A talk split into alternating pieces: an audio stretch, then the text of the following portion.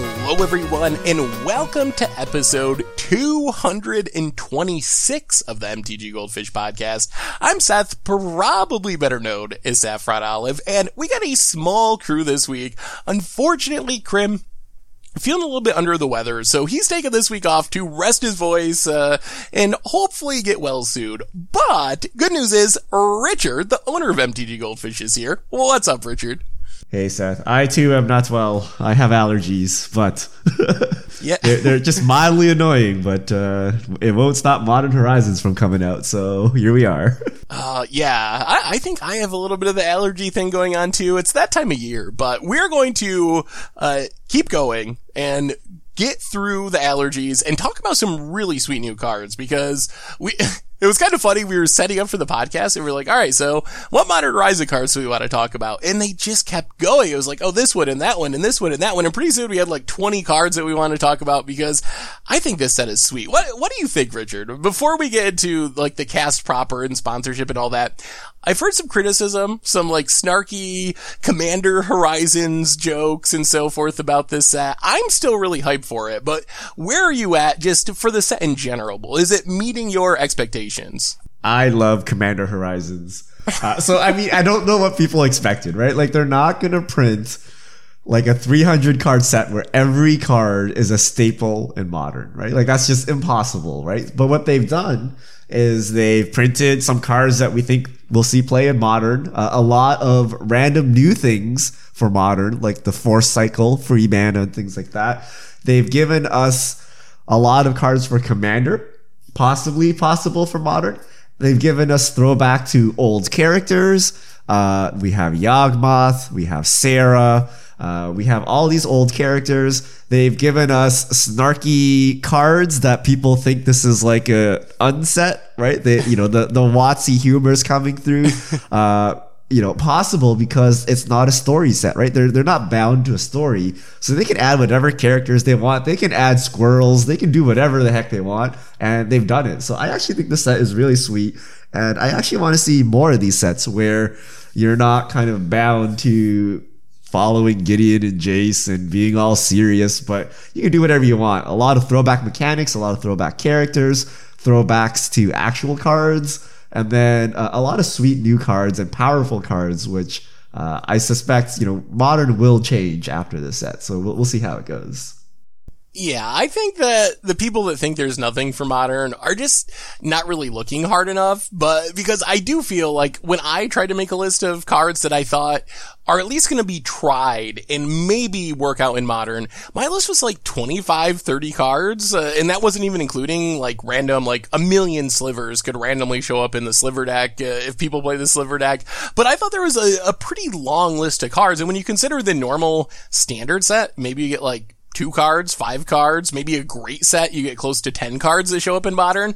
I feel like this is, it, has met my expectations and I love Future Sight and Time Spiral and like that block is one of my favorites. So I love all the callbacks and the mechanics and I'm super hyped. I'm very excited for this set. So that's going to be our main topic for today. We are going to talk a ton of Modern Horizon spoilers, of course, answer some fish mail. But before we get into all the sweet new cards, a reminder reminder that our show today is brought to you by FlipsideGaming.com and their Richard Kane Ferguson collection playmats. You can check out new takes on classics like Dakkon Blackblade and Arcane Denial. You can use the discount code Goldfish to get 10% off your purchase and help support the show. So thank you so much to Flipside Gaming for supporting the show today. And with that out of the way, Richard, I'm going to kick it to you. Lead us through our huge list of sweet Modern Horizon cards. All right. How about a new planeswalker? And not only a planeswalker, but a two mana planeswalker. And it is not Tibalt. It is Wrenn and six. Red and a green. Three starting loyalty. Legendary Planeswalker Wrenn, plus one. Return up to one target land card from your graveyard to your hand, minus one. Deal one damage to any target, minus seven you get an emblem with instants and sorceries in your graveyard have retrace. I think this card's actually pretty legit. This is way better than Tibalt, our only other two mana planeswalker. I think uh, in a world of modern or even legacy where you're playing so many fetch lands, the plus one is actually sneakily strong. Like even discounting getting back wastelands or strip mines or things like that, ghost quarters in modern, just getting back a fetch land every turn to make your land drop that's pretty powerful. And then I think the negative one is also sneaky good. If you look at modern, uh, especially at two mana, uh, uh, there's a lot of X ones, Noble Hierarchs and Birds of Paradise and Champion of the Parish and Young Pyromancers. And the list is very long. And because this is just two mana, it gives you the position where you're like land go and your opponent's like land Birds of Paradise and you just untap, play Wrenn and Six, shoot down the Birds of Paradise. That's a really big swing. If you plus it right away, it dodges lightning bolt. So I actually think this card is pretty powerful. I think it's fine. I mean, I don't know. like you, you plus one, you get a land. Okay, so you get to draw extra lands. I understand, but like for two mana, you can do a lot of crazy things in modern. So like, what deck would you put this in? And like, I don't want to put this in Jund. So like, why would it go into synergy deck? Like, where would you even put this thing? Right? Like, I don't. It does sweet so, things, but we've got a lot of pieces for like some sort of life from the loam style deck, and this would probably fit into that shell. Uh, but I actually think like you wouldn't play it in Jund. Maybe there's just too much competition to play it in a deck like Jund. But I don't know, maybe a like ghost quarter style deck. If you can get additional value out of getting back your land drop more than just like hitting your land drops and thinning your deck, which uh, I mean, Krim's not here today, but you know, Krim probably would play it just to thin his deck more with his fetch lands. but I think that uh I don't know. I think it's more good in a vacuum, in my opinion, than something that you really have to build around. Not saying just every deck will play it, but I think anything with like land synergies could take advantage of Wrenn and Six. So fetch lands, ghost quarters. Uh, we unfortunately do not have a wasteland in modern at the moment. Gitrog monster. But we do have a new cycle of lands, which we're gonna skip to, which uh, could help out Wrenn and Six. We have the Horizon Canopy style lands for the enemy colors. So these are lands that come into, into play untapped. You tap them, pay a life, you add one of two colors, the enemy colors, uh, and you pay one and you can sacrifice it to draw a card. So basically, Horizon Canopy is the green white version. Now we have all of the enemy colored ones. So Waterlogged Grove is the Simic, Simic. one. Fiery What's what's islet? Islet? Islet? Yeah. I think it's islet. yeah. oh, oh no, I should have done research. Don't ask me. it's the Izzet land. Silent Clearing is the Orzhov one. Sunbaked Canyon is Boros, and Nurturing Peatland is Golgari. So before we get into it, I gotta say, when these were first spoiled, I went over to our format staple page and looked at legacy lands. And Richard, do you know where Horizon, or modern lands rather, do you know where Horizon Canopy falls on the list of most played modern lands? No idea. What is the answer, Seth? Okay, so in modern format staples, the top three are basic lands. Then there is Bloodstained Mire, and then it's Horizon Canopy is actually more played than nine of the ten fetch lands, all of the shock lands. It is literally one of the most played lands in the modern format. And that'll obviously go down a little bit because uh, decks play Horizon Canopy, even if it's only like halfway on color. Uh, if you're, you don't have to be Selesnya, but you can kind of splash it just to draw cards. But I think this is a really strong land cycle. Like apart from uh, getting fetch lands reprinted or maybe like a callback to original duels like snow duels i think this is about as good as it gets as far as land cycles go that could have showed up in modern horizons. Oh death shadow. Why? So, this is like the perfect land for death shadow. They get to lower their life. They get to draw cards. Like oh boy. How how good do you think this is in your decks, Richard? Like Jund. Like obviously aggro decks really benefit decks that struggle with flooding out, like burn or eight whack goblins. The reason those decks lose is they draw too many lands. So if you're the problem with your deck is it loses when it floods out, this is a really easy solution. But what do you think for more of just a mid-rangey deck? Are you tempted to slot these into Jund mid-range? Nope. Uh, you don't really have any slots to do this. So your your life is important, but if you're playing like Raging Ravines, right, and then you need some basics, and then you usually have like one to two utility lands, and either that would be like uh like a ghost quarter type effect, or now you can put these. So at most you can put one or two in, but you're not really going to sub out your uh fast lands, and then you all you obviously have your fetches. So I think this is strictly for aggro decks where they don't really care about their life total. Uh, they want a little oomph to draw, you know, draw that lightning bolt or draw whatever extra card to finish the game. But I think the slower decks, the life kind of matters, and you're really trying to not die, so you don't really want to tap your lands to pay life. Uh, usually, if you survive long enough, you're you're gonna beat the other decks anyway. So, uh, Jund maybe one. I don't even know if I would put one, but uh, they, like Death Shadow, definitely this thing goes in. Yeah, that decks where you're trying to lose life, they're obviously good, or aggro burn style decks like we talked about, or uh, going back to our segue, these lands really good with something like Wrenn and Six, or something like Crucible of Worlds, where you can kind of like build your own Howling Mine essentially, where you're drawing an extra card every single turn, or like at least minimizing the cost of sacrificing your land because you just get it back from the graveyard anyway. So uh, another thing that is sneaky good about these decks is like Dredge. You can sacrifice them to Dredge, which is a nice upside. So I think that there are quite a few different style of decks. I think you're right that just like random mid-range or random control probably values their life total too much to really take advantage of many of these. But lands matter decks, Dredge, aggro decks, a lot of potential homes for these in modern. What do you think Burn would look like? So you can fit uh, at least eight of these, right? Because now we have eight red ones. Like that makes.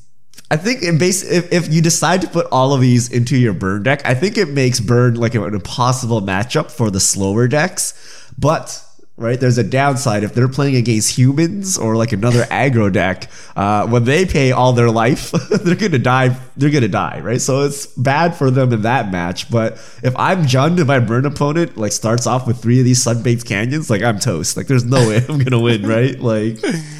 Yeah, because if you think a deck like Bird, like every draw step's roughly two damage or something, so getting two or three extra draw steps, huge deal. I think Burn will definitely play four. Uh, I think you can just swap out like Inspiring Vantage for Sunbaked Canyon, and that's like super easy. It's an untapped dual land, like very little downside. And I think you're right. Maybe there's some fiery islets or islets or whatever that show up as well, just as kind of like an off color sacrifice land because they're so good in that show. Yeah. All right. Moving on, we have the first sliver. Uh, white, blue, black, red, green.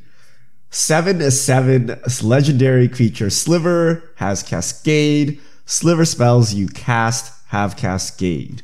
And in case you're wondering what Cascade is, when you cast this spell, exile cards from the top of your library until you exile a non-land card that costs less. You may cast it without paying its mana cost. Put the exiled card on the bottom of your library in a random order. I think this is the most busted of the five color sliver legends for as, as like your commander. I don't uh, modern whatever. Like sure, maybe some people are going to play slivers because they're fun.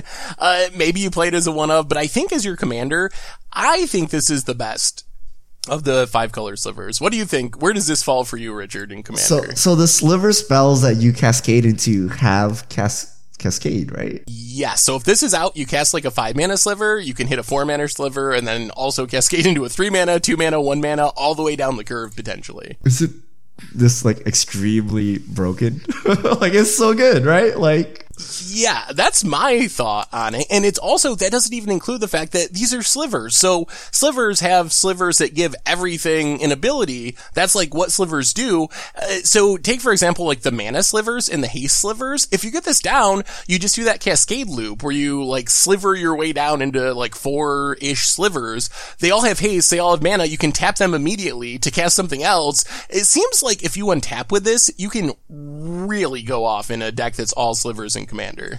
Yeah, usually there's some downside, like you know, you run out of like cascade things to to cascade into, but there are good slivers up the entire curve, starting at one. So you're gonna be able to cascade into a massive board. Uh, I don't know what this does for commander. Like on turn five, you just cast this and like have a giant board. Like how are people going to interact with this? But okay, sure. it is the first sliver, I guess. I mean, it's really what, good what do you think about modern? Is there, we've seen a lot of slivers in this set. Uh, right now, slivers is like, tier 3.5. Like, I think there's one person that shows up on camera at CG events that always plays slivers and does well with it, but it's not really a deck that you consistently see people performing well with. Do you think Modern Horizons makes slivers into a legit deck in Modern? Uh, possibly. I mean, slivers used to be a legacy deck way back.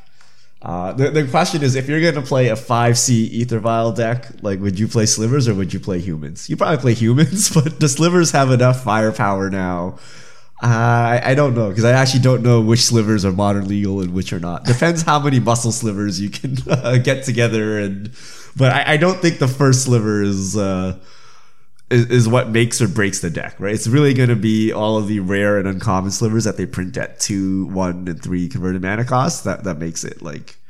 Uh, can you get to five mana in modern and cast this? You would cascade. You would have to cascade into lethal. right? Like it has to be into something that kills them on the spot. Otherwise, it's going to be too slow. yeah, I think that probably this doesn't show up in modern, although I do think people are going to be trying slivers in modern thanks to all the new additions. I kind of like you, it'll probably be bad humans, but I think because people love slivers a lot and with these new additions, it might be good enough that you can like take down an FNM with it that I do expect to see quite a few people playing slivers, even if they are like mostly worse than humans. Uh Wait, do the modern slivers like affect all slivers or just slivers you control? I believe, like, what, thankfully. What if you, what if you run into yeah. the sliver mirror at FNM? What are you gonna do? Oh man, I, I, still have nightmares about our all sliver commander game. That, oh. One of the most ridiculous commander games I've ever played. all right, next up we have swords. We so Maro has confirmed we're not getting a full cycle of swords, but we we do have two swords. We have Sword of Sinew and Steel and Sword of Truth and Justice. So Sinew and Steel is the black red one. So you're you're it's three to cast, equip two. Uh, so all swords are like this, and then your equipped creature gets plus two plus two and protection from two colors. In this case, black and red. And then the ability is when it deals combat damage to a player, destroy up to one target planeswalker and up to one target artifact. Truth and Justice is the uh, white blue one, and that one gives you a plus one plus one counter on a creature and then proliferate. I sort of wish they didn't print these. what? I, yeah, I feel like they're so bad are, that they wasted the swords. they have, yes, like tarnished the beauty of the previous swords. Like the sword cycle is one of the most iconic cycles, and I feel really let down by these swords. Like yes, they're technically swords. They fit the same, like, archetype. They do the same stuff, but the abilities on these, uh, I think for me, Sword of Sinew and Steel, the red black one, uh, it's way too narrow for modern. I guess it's probably okay for commander where you can have artifact hate in a deck that doesn't normally get it. Uh, so that's something. Uh, and then the blue white one, I think it's fine, but it's very narrow. You need to be in like super friends or some sort of like plus one plus one counter theme. So unlike, uh, like a lot of the old swords, Fire and Ice, for example, even some of the newer old swords from Scars of Mirrodin, like War and Peace or Feast and Famine, uh, those are decks that you can just kind of generically play because they're powerful cards. I feel like these are more like niche build around swords. Yeah, I mean, I think these swords are meant for the protection part, right? Like you, if they, if, if basically like draw a card, draw a card as their ability, which is what we really want from the swords, right? you would play them in every deck, but I think these are like, am I the blue, blue white heavy meta? Get the sword of truth and justice. like I, I don't know. I mean, even on the old swords, like Body of Mind was never played, like very rarely, and also Light and Shadow, only I played it. Like it was very rarely ever played. Like only Fire and Ice is like the all star one, and like Feast of Famine is situational. So I don't know. Like what, what what would you want these abilities to be? What is the black red ability that would make this sword good. I kind of wish the black red one was if you just replace planeswalker with creature, then I would probably be on board. Or creature or planeswalker. I think the planeswalker ability is just too narrow. Like there's so many matchups. Like in Commander, it's a little bit better because everyone plays artifacts, but in Modern, there's a lot of matchups where this just doesn't really do anything other than pump your creature and give it protection. So I think that that one slight change would make me more excited. I actually kind of like the blue white one. I do think it's narrow and maybe I wish it was Hmm. Like put a counter on anything, maybe, instead of a plus one plus one counter on a creature. If you could use it to like proliferate charge counters or grow loyalty on planeswalkers, maybe that would be enough to make me excited for it. Huh. I, I agree with you. The black one should destroy a creature. I don't know what the white, the white blue one. Scry, like you can't have draw card. Like they, they didn't want to reuse the old colors abilities, so we can't have draw card. Uh, I guess you could sword something. I guess you could gain. Oh, you can't gain life. That's uh, light and shadow. What about like un unsummon for the blue ability, and then I was gonna say gain life, but you're right. That already is has been used. Oh, unsummon would be good. Unsummon would be too good, probably. Ah, uh, yeah. So we play these in Commander, Richard. I guess it's kind of silly to complain too much about Modern because even the best swords don't see play at Modern. So I guess unless they're going to literally print Stoneforge something Mystic. better than, yeah, bring back Stoneforge or print something that's better than Sword of Fire and Ice, which is not going to happen. I don't think uh, they're not going to see play in Modern anyway. Do you think these will show up in Commander? No. I mean, I, I, don't know. Like maybe Sinew and Steel. Like, I, okay, they will, but in like very specific uses. So if you have a proliferate deck or super friends list or something, the the blue white sword is good Sinew and Steel is weird. Like you might generically put it in, but I don't know. Like just for th- artifact hate. Yeah, I think that's a use. Like if you're a mono black creature deck, you could use this as a way to let your mono black deck destroy artifacts, which that is a use. Although if you're in a color that's already okay at destroying artifacts, then I don't think you play this really. I don't even know, like, if I was playing a Stoneforge Mystic deck, I honestly don't know if I would include either of these cards in well. I, I just want the flavor win of equipping seven swords or whatever. Um, I, I, okay, like, I, I, guess. Do you think they'll add an additional sword? I think maybe these are all the swords for the set. You get six think, swords. I think we officially have all all the mythics now, or we're one mythic short. So I believe this is all the swords. Yeah. All right. Moving on, we have Unbound Flourishing. Two a green enchantment. It's a mythic. Whenever you cast a permanent spell with a mana cost that contains X, double the value of X. Whenever you cast an instant or sorcery spell or activate an ability, if that spell's mana cost or the ability activation cost contains X, copy that spell or ability. You may choose new targets for the copy. This card seems really sweet. Uh, it's basically a doubling season for X spells is probably the easiest way to think of it. I don't know if it really will do anything in modern, but this seems like an easy commander staple. Like it, it just does so many weird, cool things. Like obviously you play your walking ballista or Hangarback Walker, you get more counters on it. You can like double up your bane fires or comet storms or earthquakes or whatever, which is pretty cool.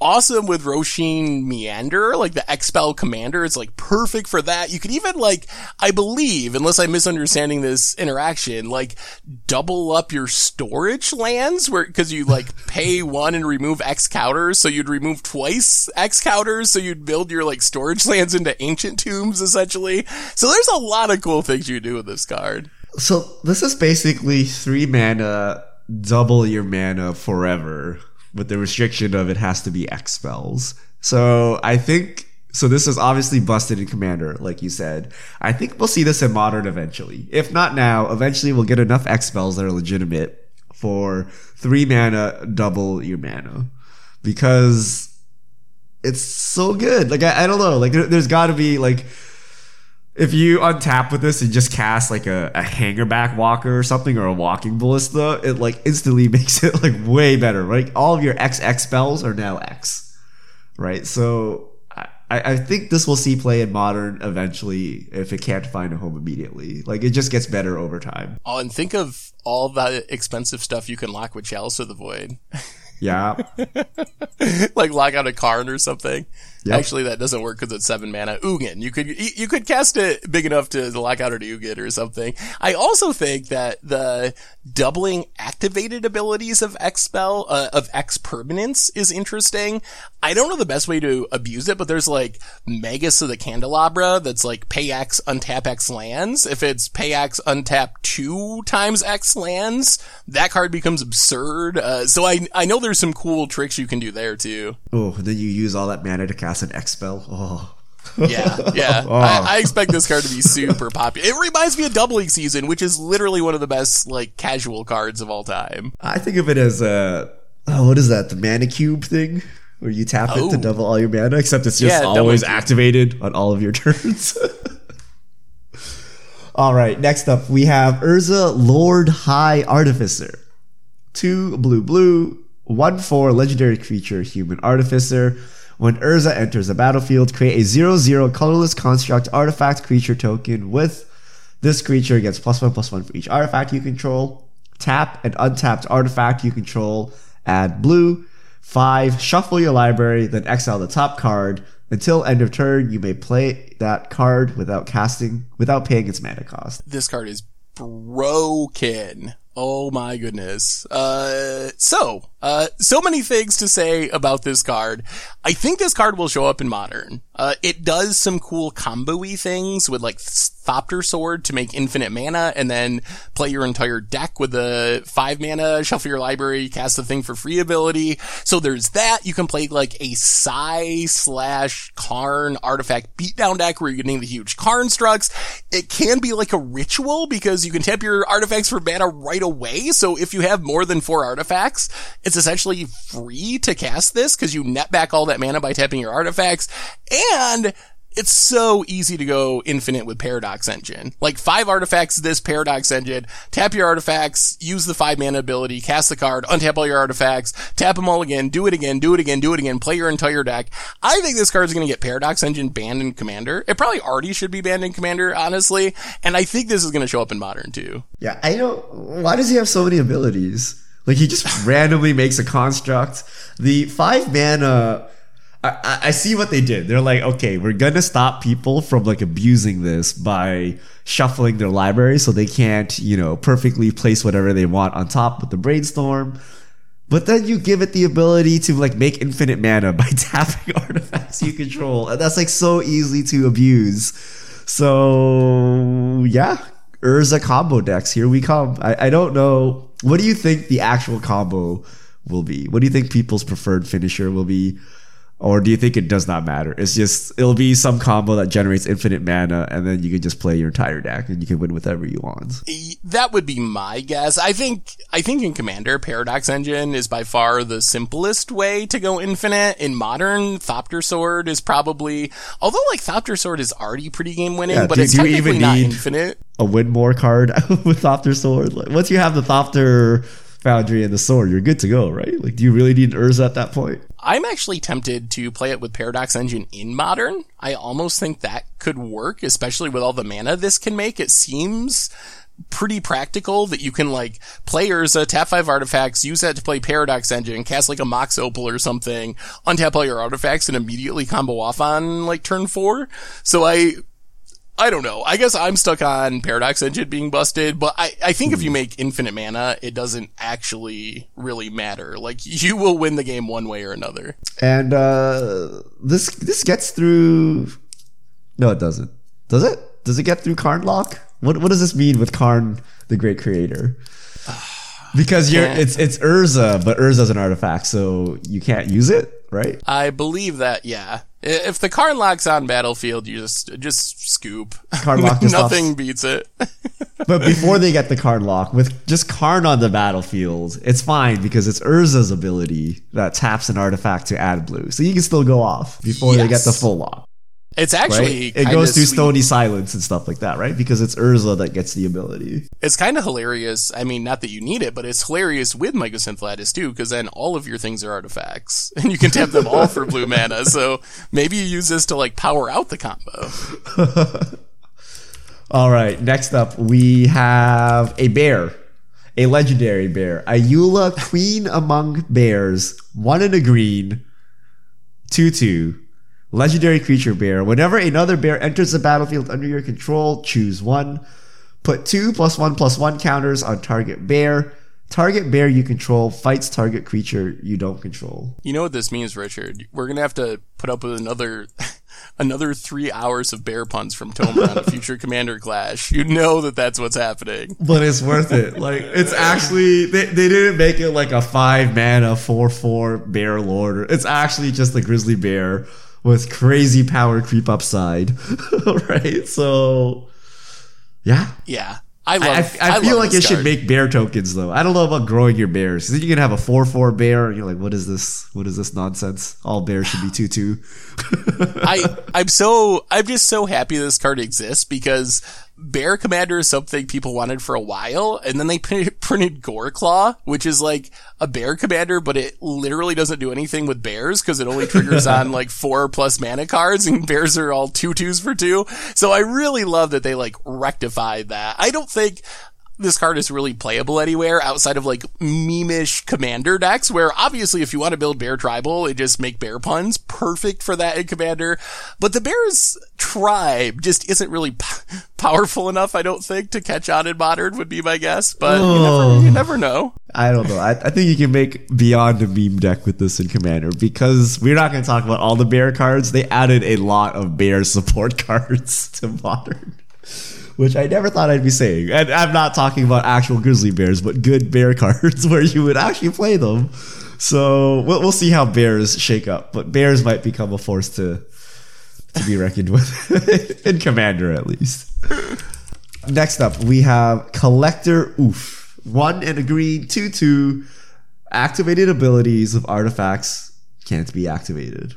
This card's great. This might be the spikiest card that we talk about today because this card, it's Stony Silence with the downside of being on a creature, so it dies to like Lightning Bolt or Galvanic Blast or whatever, but with the upside that it's green and green decks tend to have like Collected Company, Court Calling, Green Sun Zenith, uh, other Survival of the Fittest back to Vintage, so I expect Collector Ouphe to be played heavily in modern, where Stony Silence is like a staple sideboard card, uh, and all the way back to vintage, where you have like Null Rod is another staple, even main deck card in vintage. So not a super like flashy effect, but I'm pretty sure a grizzly bear that just shuts down artifacts Stony Silence style is gonna see a lot of play, like across competitive formats. Yeah, not much more to say. It's it's not a bear. They should have made it a bear though. Like why? He has quite they the uh, the beard though. I really like like what is that thing doing? The beard and like ah, what are ouphes? I I- feel I like I I don't know. What are oops? I was about to ask you that. It looks like oh, what is that? What is that children's book with the jungle or whatever? Like it reminds me of that. oh Jungle Book. No, not Jungle Book. Oh. it was like these troll things in the jungle. Oh, I don't know if I ever read that one. Uh, uh, Why does it have a remember the name of it. birdcage too? Like just what is what is going on? But yeah, really good card. It uh, it traps your artifacts in the birdcage. All right, next up we have Yawgmoth, Thran Physician, two black, black, two four, legendary creature, human cleric, mythic, protection from humans. Pay one life, sacrifice another creature, put a minus one, minus one counter on up to one target creature, and draw a card. Black, black, discard a card, proliferate. Not quite as busted as Urza, but I think this is still a really powerful card. Finally, a commander that you can greed yourself to death with, which uh, it's something that I've always wanted. Just like that'll get me to play my commander. Uh, I think. I don't know about modern with this card. What do you think about modern? Is there any chance this can show up in modern, Richard? No. It's, I mean, aristoc- does aristocrats need a four drop? That's the only place you would see it. I guess like the free sacrifice outlet is appealing, especially with card draw, and it's really funny. Like with undying creatures, you can go infinite with like two Geralf's messengers because you can keep putting the negative one negative one counter on the one with the plus one plus one counter uh, to like outweigh it, so you can infinitely sacrifice them until Kill you yourself? run out of life. Yes. Well, you kill your opponent first with the Geralf messenger. Oh, I guess that's But- true. Yes. But yes. yeah, so I think there might be some potential there, maybe. But what about Commander? Where does this fit in Commander? Eh? I don't know. I mean, with, Not excited? you need creature. You, it's not just pay one life, draw a card, right? You actually need creatures to sacrifice. So I don't know. Let's like mono black aristocrats. Like, eh, I guess I, as your commander, not exciting, but as part of the ninety nine, I think it'd be pretty useful. Like the sack outlet aspect is good, but to take your commander slot, like I don't know what kind of deck would you build with this. Some sort of aristocrats deck, I think. I think it's kind of like a Bontu, like a slow Bontu, where you have more control over it almost, where you get the sacrifice to draw a card. You can slowly wrath away the board. I, I almost think there's a chance it shows up in modern. I do think a commander probably more of a 99 card if you're playing like an aristocrats style deck because aristocrats does like being in multiple colors. You can go mono black with like massacre girl or Bontu or whatever, but I think multicolor aristocrats is easier. And then I think the fact that this can just like in commander you play a bunch of stuff you want to sacrifice play yawgmoth and immediately for no mana just like sack three or four things to draw a new hand i think that's really powerful if you're a deck that's built around that even like token production like lingering souls play this sack the spirit tokens to draw four cards like that doesn't seem that bad to me Yeah, put it that way. I mean, it's like free Skullclamps on your creatures. So yeah, I mean, I guess. Huh. What about the proliferate mechanic? Like, what is that? Just purely like put a counter on a creature and then you can put another counter on it with proliferate? Or I wonder if there's any tricks there. Like, is there any argument to like trying to up the loyalty on your planeswalkers or something with this? Or am I just going way too deep? Yeah, I mean, it would have been cool if Yawgmoth came with a plus one plus one counter, so he could grow himself. But uh, I think it's you just put minus one minus one counters on things, and then you just discard cards and like wrath away the board, right? So. Yeah, and then if you have planeswalkers or anything, you can grow them. But I think it's just meant to synergize with the minus one, minus one aspect. All right, next up we have a Mox. We have Mox Tantalite, Mythic. There is no casting cost. Suspend three, zero. Tap, add one mana of any color. I don't know how how how. Why would I ever play this over Lotus that Bloom? was this bad? Yeah. it's so bad. Like the one thing that makes Moxen powerful are that they give you extra mana early in the game. And the one thing that Mox Tantalite can't do is give you extra mana early in the game. So I just, I, I cannot envision any deck that wants to play Mox Tantalite. Can you cheat this into play somehow? You can. You can like turn turn one Simian Spirit Guide Electrodominance Mox Tantalite you, and you spent three cards to do it, or like as foretold or something. But so you can cheat it into play, but I'm not even sure that though that's like an effective plan. Uh, if you have your as foretold, do you really need a Mox to give you plus one mana? How about you use the new goblin to tutor up, put in your graveyard, then you reanimate it somehow? I mean, I don't know what you do with this. They should have just made a Mox that has like vanishing two. Ooh. Hmm, that might be busted. It, is it like it's like a two shot Simian Spirit Guide or something, right? Like I like that it calls back to Lotus Bloom. And the I one mean, it reason should I have don't just want been Lotus Bloom. like, what is this? the one reason I don't want to write it off completely is the suspend cards have been pretty busted. If you look at like suspend cards that mimic Power 9 cards, Ancestral Visions, very good. Lotus Bloom, very good. Even the non-Power 9, like Living End, Restore Balance, type uh, Hypergenesis, all these cards have been really good. So I don't want to write it off completely just because of that, but I am not seeing it with Mox Tantalite. I'm writing it off. it's, it's like a suspend four Thoughtseize. You're like, what do I do with this, right? Like, the whole point is you cast it on turn one. Like, you don't even want to draw this card turn four, right? so when it's coming in, like, on, on that turn, like, it's so bad. It's so slow. And it's just, mo- like, it just gives you one mana, right? Like, we have this effect. Like, w- would everyone be going nuts for, uh, oh, what's the ramp spell? Uh, the ramp spell that Scapeshift plays, right? It's like basically one of these Oh, effects, right? Search for tomorrow's. Yeah. I guess Yeah, you save a mana, right? you save a mana because it costs zero to suspend, right? But like a couple turns later, they get an extra land. You're like, whoop de doo. Like it, it doesn't matter at this point anymore. And that's actually even slower because I think uh, it's suspend two for search for tomorrow's. So this gives you your extra mana even a turn later than a random common. Yeah, like Wizards is gonna print some like four mana win the game card or something that's like uncounterable, and then Mox Tantalite will be really good. and then we'll be like, oh, we didn't see it coming. Uh, I mean, I will say it, Moxen seem hard to design without being broken, so maybe it's better to have a bad Mox than than a broken fast mana Mox in the modern format, since modern's already so fast. So I guess if you're going to be conservative with something, the Mox is probably the way to go. Eh, I think they could have done. There's like so many moxes that you can make. You can make like a threshold mox or something, or like based on number of cards in hand, based on life total right? Like maybe a Mox that only activates if you have like 18 or more life or something. Like there, there's lots of weird things you could do. I don't know that they had to go this safe. Like they should have just not called it a Mox. They should have just made something else. Sort of It's like, the how- swords. Yeah, kind of like the swords. How you regret they like wasted the name of the Mox. Right? They've sullied it. All right. Uh, next up, Ranger Captain of Eos. One white, white, three, three, human, soldier. It's a mythic. One Ranger Captain of Eos enters the battlefield. You may search your library for a creature card with converted mana cost one or less. Reveal it. Put it in your hand. Shuffle your library.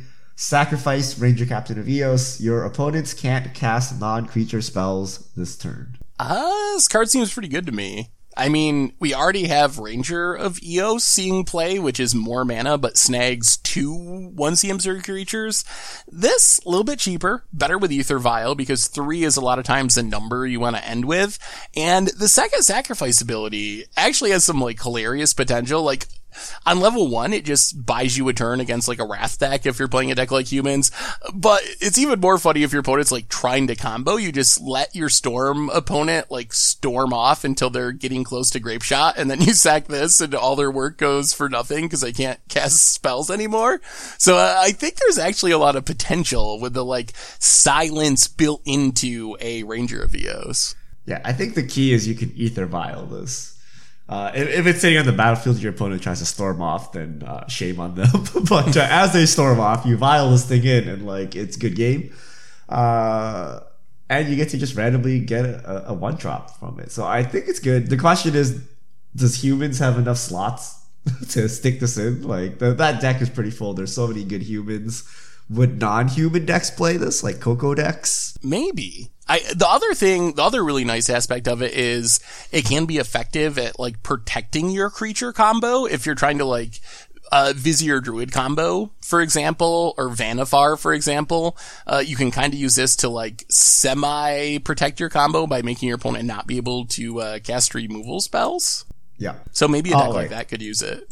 Next up, we have Giver of Runes. A single white mana. It's a 1 2 core cleric. Rare. Tap it. Another target creature you control gains protection from colorless or from the color of your choice until end of turn. I'm glad this one's not a human. Obviously, callback to Mother of Runes and Mother of Runes, legacy staple, not in modern. This is definitely a lot safer for one big reason, which is it's another target creature. Part of the power of Mother of Runes is you play it on turn one. If your opponent can't kill it immediately, once it's on summoning sick, it is miserable to deal with with targeted removal because you always tap it to protect itself. So you lose out on that with Giver of Runes, but I still think, similar to what we were just talking about, really good way to protect your creature-based combos. Vizier Druid combo, like the Ramos deck, decks that are like, if I get this one or two creatures on the battlefield and untap with it, I win the game. Giver Rune's perfect for that. Like, think of this Ramos deck. You play this on turn one, turn two you play your Sram or Puresteel, you combo off and win. If your opponent has a Lightning Bolt or a Fatal Push, you beat that. And that's one of the biggest flaws with a deck like that because either your opponent tries to kill your combo piece and then you protect it, or they have to spend their removal spell on the Giver of Runes, which means your combo piece lives for a turn, you combo off and win the game. So I think that's where it fits. I don't like it as much as just like a general value card as Mother of Runes is, and just like, I play a bunch of creatures, I protect them, I win. But if you're protecting a specific combo, kind of like a Benevolent Bodyguard, I think is a good comparison for this. This is a really effective way to protect those combos. Eh. so I agree with you. General purpose, it's terrible, right? The whole point of Mother Runes is uh, she can protect herself. This thing cannot. So if you have to kill something, you kill the Giver Runes first, and then you kill what you want to kill. Uh, with Mother Runes, you're like, ah, can't kill anything, right? As long as this thing is untapped. For combo protection, like we have Spellskite. That's like one mana less than Spellskite, but Spellskite can like take an unlimited number. It can take like two two things possibly, right? Like two lightning bolts or something. That's cost true. two mana, cost life. Uh, so slight differences. I, I don't know that this is a game changer because I think Spellskite does what you kind of want it to do, and I don't think you would use this in a generic creature deck like you would Mother Runes. Like this has to be protecting a combo piece. I think since so many combo pieces are two mana, I think being one mana is a pretty big deal. I I think that's the main upside of this compared to Spellskite. But it's like, summoning sick. You see, there's there's a downside to this. You have to be able to tap this thing.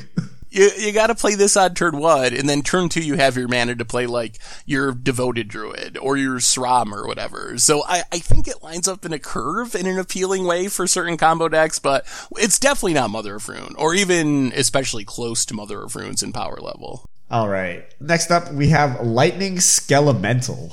Black, red, red. 6 1. Elemental Skeleton. It's a rare. Trample Haste. When Lightning Skelemental deals combat damage to a player, that player discards two cards. At the beginning of the end step, sacrifice Lightning Skelemental. Is, Is- Ball Lightning good enough for 2019, Seth, if we staple on to Mind Rot? Maybe? I, I'm still gonna say probably not. Although, making your opponent discard two does kind of solve one of the ball lightning issues, which is it's kind of card disadvantage. A ball lightning's more like a burn spell than a creature, and it's a risky burn spell because if your opponent has a big blocker, it doesn't actually damage your opponent's face. So if you get a hit with this, it is a two for one. Like you end up down one card, your lightning skelemental, your opponent ends up down two cards. So that is appealing, but I think ball lightning might be so far away from playability that even tossing in the mind rot still might not do it. Although I do want to live the dream of like turn three collected company into two of these and just like mind twist my opponent's hand and hit him for 12. And they're like, Golgari Charm. Gotcha. uh, what do you think? Can, can it, is it close enough? Is it, can it show up in modern? sideboard card? I don't know. Like, if your opponent has removal, this is dreadful. But if they don't have removal, it's like it's a three for one. You said two for one, but you're dealing six damage as well, and they discard two cards.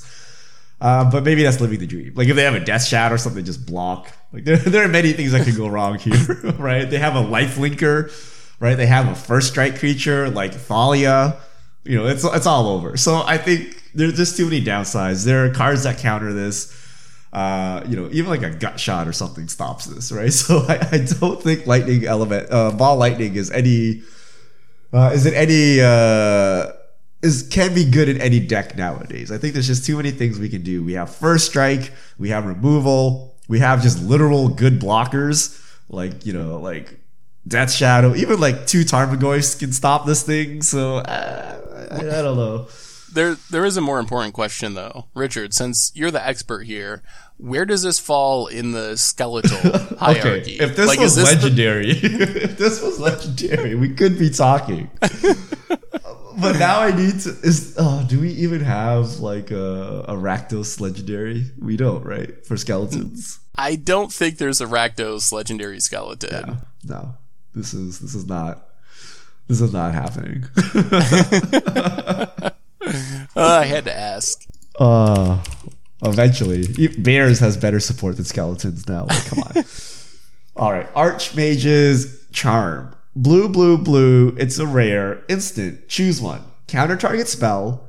Target player draws two cards. Gain control of target non-land permanent with converted mana cost one or less.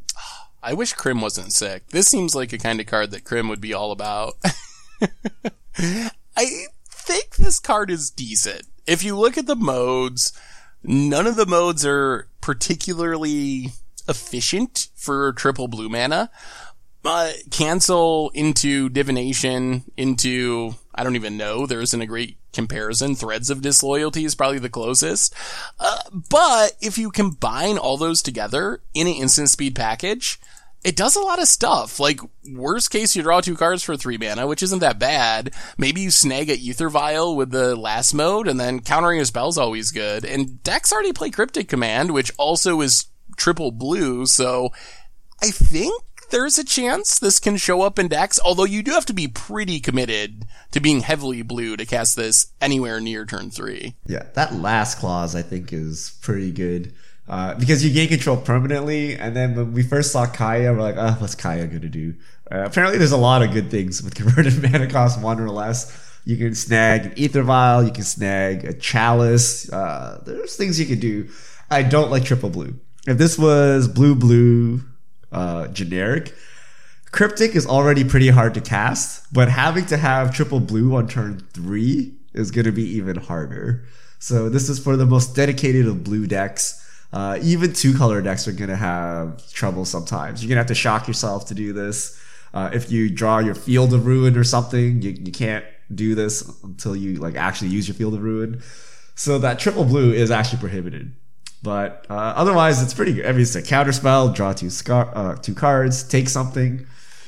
Sideboard, maybe? I don't know. Main I guess Eh. I, I think the good news is the modes do stay relevant after turn three. Like, Yep. even if you have to wait till turn four or turn five, like countering spells just as good on turn five. Drawing two cards also great in the late game. So maybe play it knowing like I'm not always going to be able to cast this on turn three, but it's still going to be fine later in the game. but it's still bad. Right? Like if you want to snapcaster this thing, it's like oh boy, right? If you want to like counter spell and then Archmage's charm or something, like I don't know, right? Like if you're getting a counter war, you're like negate. I'm out of blue mana. I can't cast this. so like this triple blue adds up even beyond the, the third turn. Yeah, that's Uh, that's true. Oh, what what what is that? What was the like Narset's reversal or whatever? Like the No one's no one's played that yet. that just seen. like blue, blue, blue, blue, blue, blue, blue. Like, okay. Got that Nykthos online. All right. Uh, those are all the spoilers I want to talk about. We have so many more spoilers. You can check them out on mtgpreviews.com. Uh, but there are things we we didn't even talk about the cards that are reprinted into modern, like Kess, uh, El Call. There's like a lot. There's like ninjas. There's like a talisman cycle. Tons of lots of- slivers. Yeah, so much stuff. So cats for some reason. Cats are in the deck. Cats, Genesis, Alter Dementia, more bears stuff. Plague Engineer's a pretty powerful card. There's a ton of stuff in this set. Good news is, uh, we'll have the full set next podcast. So I think today is Tuesday. We're recording late this week. Full set is Thursday or the last day of spoilers is Thursday, and then I assume by Friday the whole set will be uh, published. So we're only a few days away. Before we hit up a couple fish mail quick, Richard, anything else you're really holding your breath for in this set now that we've seen maybe like 75% of it? Is there anything you're like, oh, please, in the last couple days of spoilers, let me see this? Give me a better Tarmogoyf. Give me something that competes with Death Shadow, okay? Like, green is the king of monsters, and it is ridiculous that black has the biggest creatures nowadays. So give me a big, beefy one or two drop. Like, I want like a one mana 4 4. Like, give it to me. That that would be pretty interesting. like, We it would still really not seen- be good against Death Shadow, right? It would still not be good against Death That's how bad it is, right? Like, but let's just give me a one mana 4 4.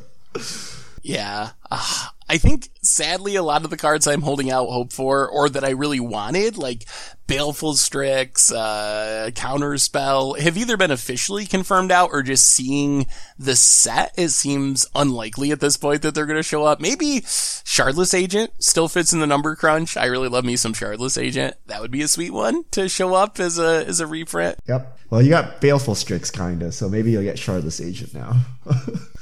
or like a snow version. you can only cast it if you have snow mana. Uh, all right, so that's been Modern Horizons. We're running a little bit long, but Richard, let's see if we can uh, cruise through some fish mail here at the end of the cast. All right. If you have questions, send them to at MTG Goldfish with the hashtag MTG Fishmail, and we'll get to your questions on air.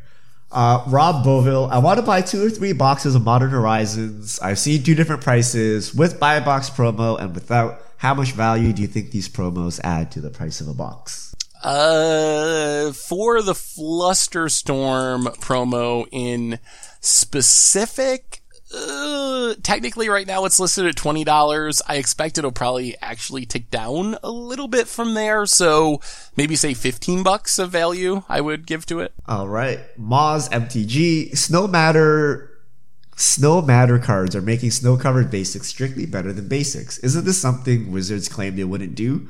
For Spikes playing uh, with basic basics, it's a disadvantage at this point. I. Hmm. They need to I add a card that's like destroy all snow permanents. then, then, then it'll show you. I th- I think there is one, but it's not modern legal. I think there is one from back in like Ice Age, but but yeah, I don't know. I don't think the snow theme is pushed enough that I'm really concerned about it at this point. But if we had a few more sets like this, then maybe it's true. But at this point, I don't think decks are just going to play snow lands because I don't think most decks are going to have snow matters cards. Yeah, but I feel there's a point to this. Like every commander deck I build that's monocolored, there's always the question of do you want to put scrying sheets and all the snowlands in your deck? Because there's actually no downside to that aside from making your deck ridiculously expensive and having ugly art, I guess, for your lands if you don't like the snowlands. But yeah, there, I think that there should be some downside to being snow. Like the fact that they're basics but not actually basics is a bit awkward. Hmm. Yeah, no, that is that is a good point. I I'm guessing they just kind of got like grandfathered in. I don't know if we'd see snow basics today, but since they started way back in Ice Age when design was different, it's just one of those things that you kind of live with. But I don't think they would print snow basics today if they weren't already part of Magic, bec- for the reason that the question pointed out that they could arguably just be better than basic lands. I, I want to see like a snow strip mine.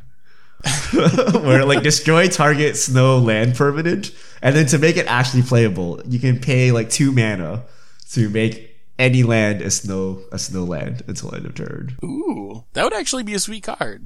Yeah. They should do that. HFS Evans, if you were to design dual decks based around known archetypes from Modern and Legacy, which two decks for each format would you choose to battle it out? So Dredge versus humans or Tron, Tron versus humans. I don't know which which which which deck do you? Ancient Oh. Stirrings versus Ether Vial. Like, what do we want? I would kind of want fair-ish decks. I, I think maybe Oh, like Jund versus Abzan? Black versus yeah, yeah versus uh, Blue White Control. How bad of a matchup is that? Do you just get crushed by Blue White Control? Yes, but then I mean it would be fitting. You would take your dual deck to FNM and get crushed like all other dual decks. So In Legacy, I don't even, I don't even know. I would kind of be looking for the same type of stuff. Maybe like Death and Taxes versus uh, Elves. People like Elves. Uh, That's kind of an awkward matchup, but it would I would probably say be a Elves- popular dual deck. elves versus goblins. Ooh, I think we already have that. I think Yeah, that I was a dual deck. exactly. But we'll do it. We'll do the legacy versions for people. Those are popular archetypes. yeah, that could work. All right. Tezel Cattle one three three one eight seven four five one. What are your thoughts on Oathbreaker? Do you think it will fail or prevail? Are you updating the site to post Oathbreaker deck lists? This was posted after Oath- Oathbreaker deck lists were live on the site. You can actually submit Oathbreaker deck lists right now on the website. But Seth, have you have you played the format? What do you think about the format? I have not played the format. I've seen a lot of people talking about it. It does sound cool, although I'm always skeptical of new formats that have a lot of hype based on my experience with other formats that have gotten a lot of hype in the past.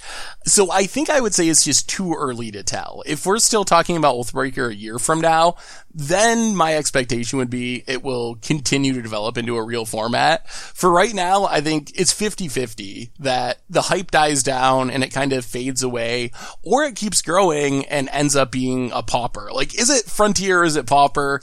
Too early to tell, but it does sound like a cool idea. It seems like it mashes together kind of like some of the best parts of Commander with some of the best parts of Magic, like planeswalkers and spells in your command zone. So I really like the idea of the format, but I don't know. Do you think this has legs, Richard, or are we looking at like Frontier Tiny Leaders oh? 2.0? I think this has legs, actually. I have no stake in this format. I haven't actually played it. I, I have nothing to gain from pushing Oathbreaker, but I actually think it's going to stay because of the card pool.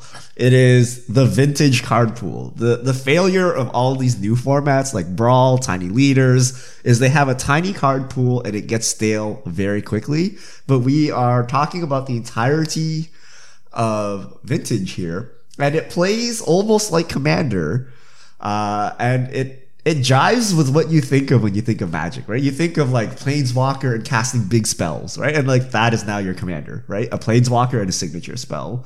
So I feel like it will catch on with the casual crowd, and because the card pool is so large, I feel like it's not going to die out and fizzle like uh, some of these other formats like Tiny Leaders or Brawl. So I think Oathbreaker has legs, but you never know. It, it could just go nowhere. Uh, but it feels like something I would want to try out because you know having Nicol Bolas or something as your uh, Oathbreaker and then having uh, Cruel Ultimatum as your signature spell, like yeah, like sign me up, right? Sounds cool. I I think eventually they make planeswalkers legal as commanders, and then the format might lose a little bit of its shine. But now you can have a spell as your commander, Seth. That is actually pretty cool. Yeah. I wonder a little bit how broken it could be. I we gotta we gotta find a way to play it because I want to see I want to see how busted it is if you can have a spell as your commander. Yep. All right. Last card. Uh, last question. One epic pug with Modern Horizons bringing new zero mana suspend cards like Mox Tantalite and new Cascade cards. Does As Foretold have a chance to become the centerpiece of a tier one or tier two archetype? Uh, so I think that As Foretold has a chance to be a centerpiece of a tier one or tier two archetype, although I don't think any of the zero mana cards from this set actually are very good in the deck. Like, I, I think the deck is already pretty good as it is with like Electrodominance and Living End or Restore Balance, but I'm not especially excited about like Crashing Footfalls, make two rhinoceroses or whatever, put a mox into play. Like, I just don't know if the free spells are that, are that powerful, uh, in the archetype. All right, so we're gonna have to find a small Japanese tournament, Mox Tantalite as a centerpiece. but we we do not like the Mox. Yeah, I don't. I don't know, but I mean, As Foretold is just one of those cards that, as we print more and more cards, like it just gets better and better. So uh, maybe they reveal some more free cards, or maybe we just get some in the future. And but As Foretold is a very powerful card. Uh, so that's all our questions for this week. Thank you to everyone who sent them in. If you have questions, you can send them to at MTG Goldfish, and we'll get to them on air. And I think that that brings us to the end of episode 226 of the MTG Goldfish. So, Richard, thanks for hanging out. Everyone, thank you so much for listening. Thanks to FlipsideGaming.com for supporting the show today. So, uh, yeah, that does it for today. We'll be back next week with the full set of Modern Horizons and anything else that happens in the world of magic. So, until then, this is a crew signing out.